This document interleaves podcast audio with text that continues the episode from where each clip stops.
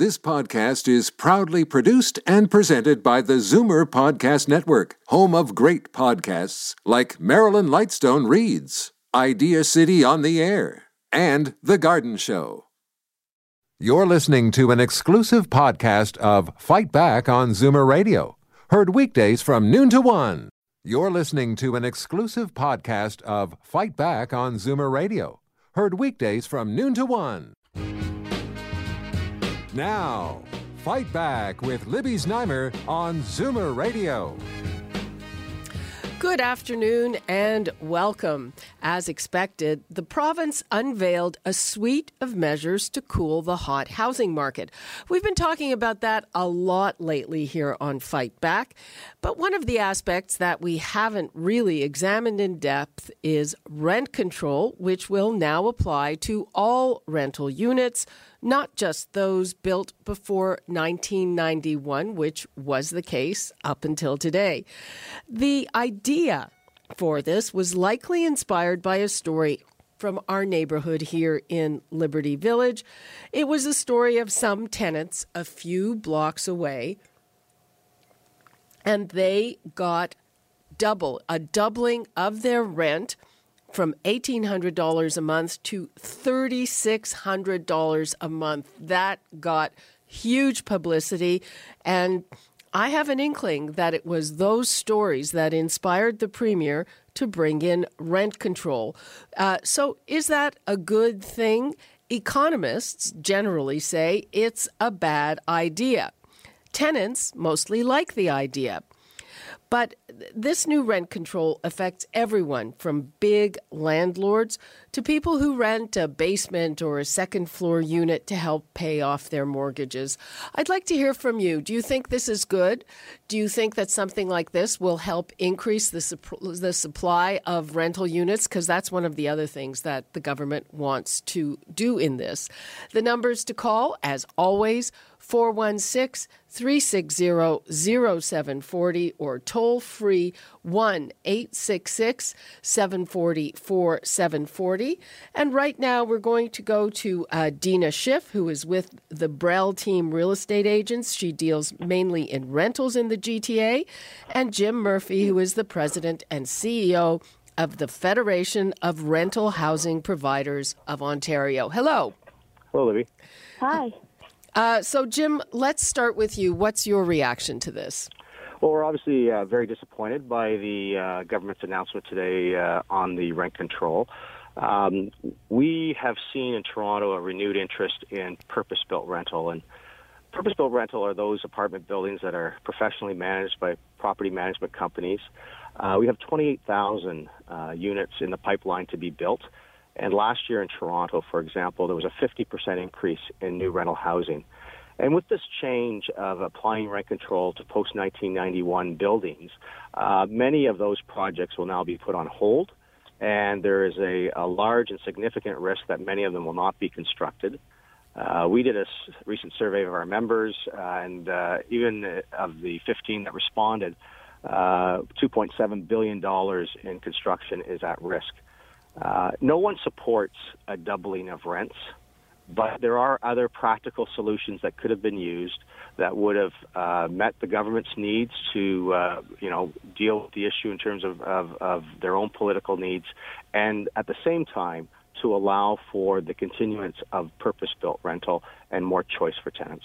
Now, uh, we just uh, heard a clip from Tim Hudak, who heads the Ontario Real Estate, Real Estate Association, and he was generally pl- praising these measures, and he said that the government consulted with his group quite a number of times. Uh, did they consult with you, Jim? They, we provided uh, solutions and alternatives to them. Um, they met with uh, with some of our members and some of our industry representatives, uh, but they did not formally respond to our proposals. Uh, which included uh, a capping or a ongoing uh, ro- what we call a rolling exemption uh, which even the NDP government had in the early 1990s. So they never formally responded to our proposals, uh, which is unfortunate because I think there could have been a solution found here that would have met their needs and also allowed for the continuance of purpose-built rental. Okay, Dena, let's bring you into the conversation. So you look for rentals for people. What do you think this will uh, do to uh, your job? Um, it will definitely help the tenants. I work solely with tenants looking for, you know, units primarily in the downtown core, and rent is uh, has significantly been raised from last year, anyways, around $150. So a lot of my clients can't afford these condos. So I think that capping the rent year by year will will help them a little. I I'm I'm for it actually. Um, okay, well that's that's uh, that's an interesting uh, perspective. Uh, Jim, let's go back to you. So uh, there was this story about a, a, doubling of rent. What would cause a doubling of rent? To me, uh, it it just seems like a, a stratagem to get rid of those particular tenants. Am I wrong? Um, well, actually, in this that particular case, of which there was one case, um, that was uh, uh, probably what was at hand here. That was a bankrupt builder. It wasn't even a landlord. Uh, a company called Urban Core, and the receiver came in. And of course, in any bankruptcy situation, the receiver is trying to get as much on the dollar as possible. So it's very unfortunate that in a very isolated incident that doesn't even involve a purpose-built rental or a landlord, that the government brings in a whole series of measures that affect the entire industry and put all of these new rental uh, units at risk. And that's going to be a benefit to tenants because tenants need more choice and more options. They don't need less. Okay, but let me ask you this. So we've seen this craziness in the the um, real estate market. For if if it costs it in one year it went up thirty three percent to buy a home, you would think that there would also be a corresponding big increase in, in rental. And and uh, what would that have been if you just kind of let the market work? So right now in Ontario, 82% of all tenants are covered by rent control. Um, there's 18% that are not, that would uh, be in essentially post 1991 buildings. Um, and uh, the vacancy rates, uh, yes, are low in certain uh, municipalities across the province. So there is a connection between the home ownership market and the rental market. If people can't afford to own a home, or own a condominium, uh, they're going to more likely rent. But the solution to all of that is is more supply and providing more options. It's not providing less. And I think there was a, a possible solution here that would have seen, you know, perhaps a, a capping that would have met the government's needs and still allowed all of these new uh, rental units to be uh, built. Uh, the other thing that I would just add is the government's announcement today um, also impacts in a very new way uh, the condominium market because um, most uh, condominiums, about 30%, I should say, are investor owned. They're um, rented out. And so in Toronto, again, there's about 68,000 rental units and condominiums that are post 1991 not under rent control. And we don't know how those investors are going to react when they now are limited to one and a half percent and increasing on an annual basis their uh, their rents. And we don't know what the impact is going to be on future condominium development when 30% of projects are investor owned. So this is another new aspect that goes beyond the sort of purpose-built rental apartment buildings uh, that uh, rent control has applied to. So, you, what you're basically saying is that you think uh, this might cause a lot of people to start selling condos at the same time and, and kind of bring that market down a bit. That that could be a possibility. Uh, I don't know what the reaction of investors might be. They might continue with the tenants if they have a good relationship. They might put it on the market. But if if if investors do put it on the market again, that's not going to be very helpful to tenants because it'll mean there's less choice. Uh huh. But but if if the condo market goes down a bit, it it um, might help some more tenants get into the market. On the ownership side, perhaps. Um, but you know, if you've got somebody who wants to rent for whatever reason, maybe they're young, they're starting out their career, or or they're retired, uh, and you know have sold their uh, their home they've lived in, uh, there might be less choice. Mm-hmm. Uh, Dena, um, again, you think this is a good idea? Well, I don't work. I work with condos that are independently owned by specific landlords or investors. Um, so I think that it is a good idea, and also the new standard lease form that they're going to implement, I think, will be a little beneficial to tenants as well. Because right now, a lot of landlords are adding these outrageous clauses um, that makes it you know a little difficult. Okay. Dena. Dena, sorry, I'm going to stop you. Um, you're on a very bad line, so uh, sorry. sorry. So we're going to apologize. we're we're going to say goodbye to you. Thank Oh, you. No problem if you can't hear me. Yeah. Okay. Thanks a lot, take care. Dena. Take care. Okay. Um, well, Dena, obviously representing renters that thinks this is a good idea. Um, again, Jim, uh, you mentioned a kind of a cap. So, what what exactly were you proposing to stop something like a doubling of rent? Well, we were proposing a 10% cap, but um, uh, we wanted to have discussions with the government about that. Um, so, you know, you know, significantly different from a 100% increase or a 30, 40% increase. We thought that that might work in terms of allowing for a new purpose-built rental to continue to be uh, constructed. Uh, and for the, the numbers in terms of the um, uh, overall financials to work. Uh, and so we were suggesting that to the government, along, as I say, with uh, uh, the potential for a, uh, a rolling exemption for new purpose-built rental buildings. Okay, uh, we're about to go to the phones, but uh, just one more question before we do that. Uh, you suggested that some purpose built rentals may not be built now, but if they've already started, you know, um, what are they just going to leave it there? Or are they going to make them into condos or what? Well, obviously is, is the uh, where they're at in terms of the the, the construction stage. Uh, we've had, as I say, a lot of new purpose-built rentals built, and they're operating as apartments. Uh, I think the ones that are planned that perhaps haven't been constructed, uh, they will look at to either uh, put them on hold uh, or perhaps even convert them to condominiums. Okay, uh, let's take a call from uh, Fred in Mississauga. Hi, Fred. Hi, how are you? Fine. How are you? Good, thanks. Um, you've got an interesting radio program. I'm, uh, I'm, I'm intrigued by this. Thank you. Uh, you're on the air. We're listening to you. Uh, I had a, a home in uh, Toronto not too long ago, and uh, it took me six months to get the tenants out because they destroyed the house. And um, the absolute tilt of of legislation towards or against landlords is, is really prohibitive to anybody wanting to rent anything. First of all, that's my first point. And secondly, I, I can't think of anybody in Ontario who would think the, the Kathleen Wynne government should be anywhere near any more taxation because their record of it recently has been absolutely brutal. I, I can't think of anyone that wouldn't agree with that. Well, you you you consider this a tax on landlords? Um, it's a tax. It's just an extra tax. It, it's more revenue. It's general revenue for the government, and no one knows where this money goes. It comes in in, in the buckets full and goes everywhere. Just a minute, but but they're t- we're talking about rent control here, so it's not money they're getting; it's money that you can't charge your tenant. No, I, I understand that part, but the, uh, is not the, the, the, pr- the proposal going forward that the tax is going to be an extra tax on purchasing by, by foreign buyers? Is that right? Uh, yeah, the oh the the foreign buyers tax, yes. Yes, and then and, I- and I, I understand that that needs to happen to a degree in the sense of cooling the market and and eliminating people who are basically absentee buyers. I, I, I get that, and I think that's great.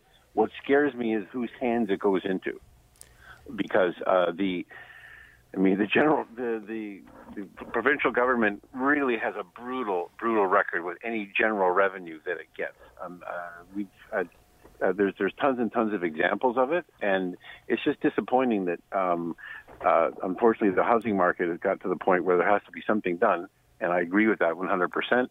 It just bothers me that um, it has to go into the hands of people who have a terrible record of touching it. Um, Fred, I just want to ask you one more question uh, before we let you go. About you said that you had a rental unit and it took you six months to get rid of bad tenants. Correct. Tell us a little bit about that. Uh, they destroyed the home. There was people on three different levels. I I, would, I saw the damage on a regular basis. I asked them what was going on. They they they wouldn't give me answers. They wouldn't pay the.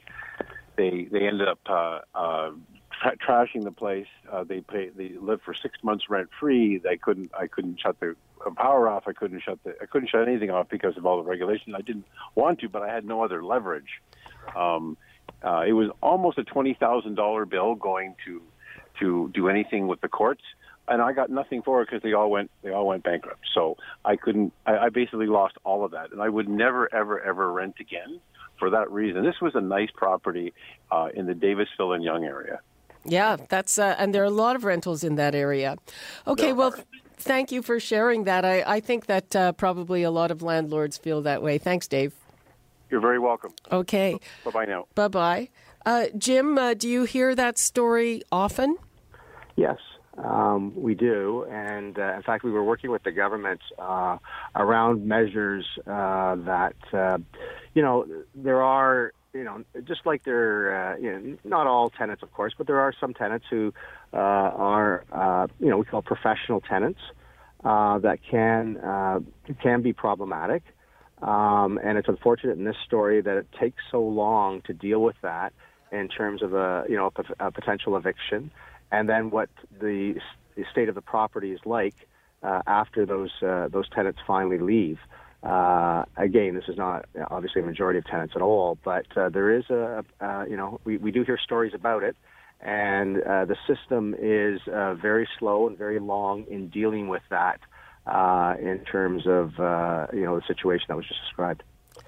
Yep, yep. Um, it, it is uh, slow and long, and uh, do you think this will make it even slower and longer?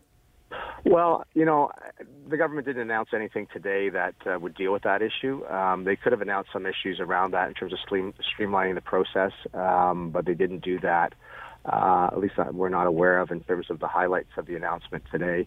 Uh, so I, I, don't think anything in the announcement today will uh, will deal with that. Okay, yeah. Let's take one more call from Keith and Selkirk. Hi, Keith. Hi. How are you today? Fine. How are you? Not bad, thank you. Um, I just wanted to comment on rent controls. How less and less they're considering the landlord in the situation. Like they um, restrict them to an uh, one and a half percent increase, and yet the utilities, the gas, electric, the water, even taxes can go up 20, 25 percent, um, 30 percent, 40 percent, and um, they're not restricted. You know, like I'm talking about rent when it's all inclusive. And I don't think that's fair. I think if you're going to restrict the landlord, you should restrict the utilities and the city for taxes and everything else like that. Well, it's supposed to be rate of inflation, but you're right. Uh, we have seen our hydro bills go up a lot more than that.